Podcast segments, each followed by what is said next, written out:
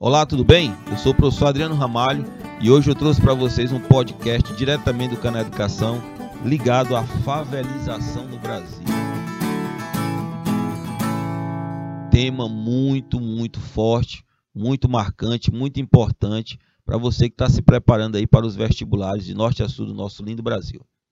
Favelização, um tema que nos últimos vestibulares tem 18% de probabilidade de ocorrência na prova de geografia, também citado em alguns contextos associados à história do Brasil também. Favelização, primeiro, a estrutura de uma favela ela traz diversos problemas que a gente conhece por morarmos em um país onde nós temos mais de 15 mil favelas, um número assustador, assustador.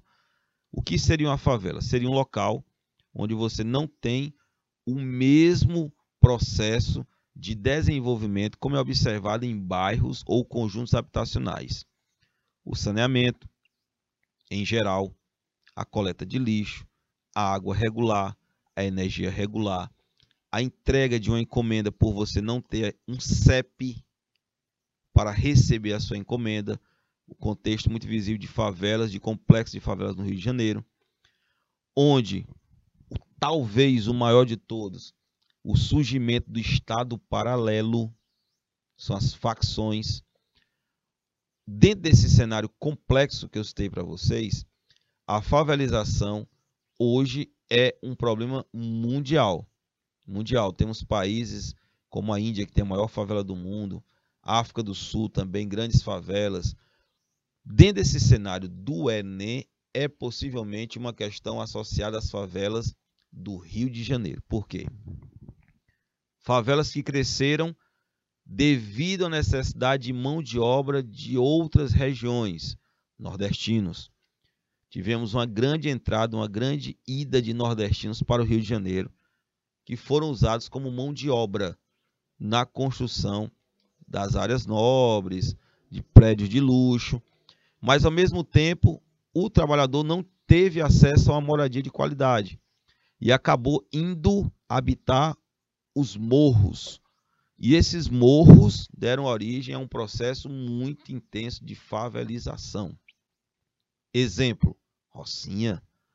Rocinha hoje é um grande exemplo de favela dentro de um complexo onde o Estado paralelo, as facções, comandam, por exemplo, a entrega de gás, a entrega de água, sinal de TV a cabo, a internet, a internet.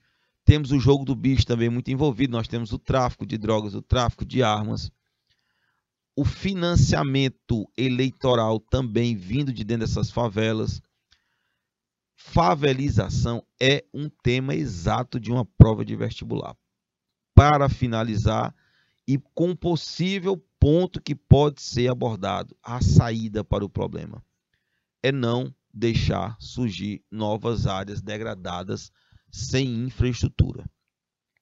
O Estado, o município, o governo federal observar o crescimento dessas áreas e praticamente criar infraestrutura antes que ela ganhe um crescimento sem ter condição de voltar atrás do processo e criar aquela infraestrutura que deveria ter sido dada no passado. Aí é o maior problema da favelização ela surge, ela cresce e o Estado não consegue acompanhar e dar a infraestrutura para ela. Saída: observar o início desses processos e já criar uma infraestrutura que deixe esse cenário da favelização um pouco mais próximo de um bairro no futuro, evitando somente que ela cresça, cresça, cresça mas sem infraestrutura. Tá aí um podcast importantíssimo sobre a favelização no contexto brasileiro, diretamente do canal Educação.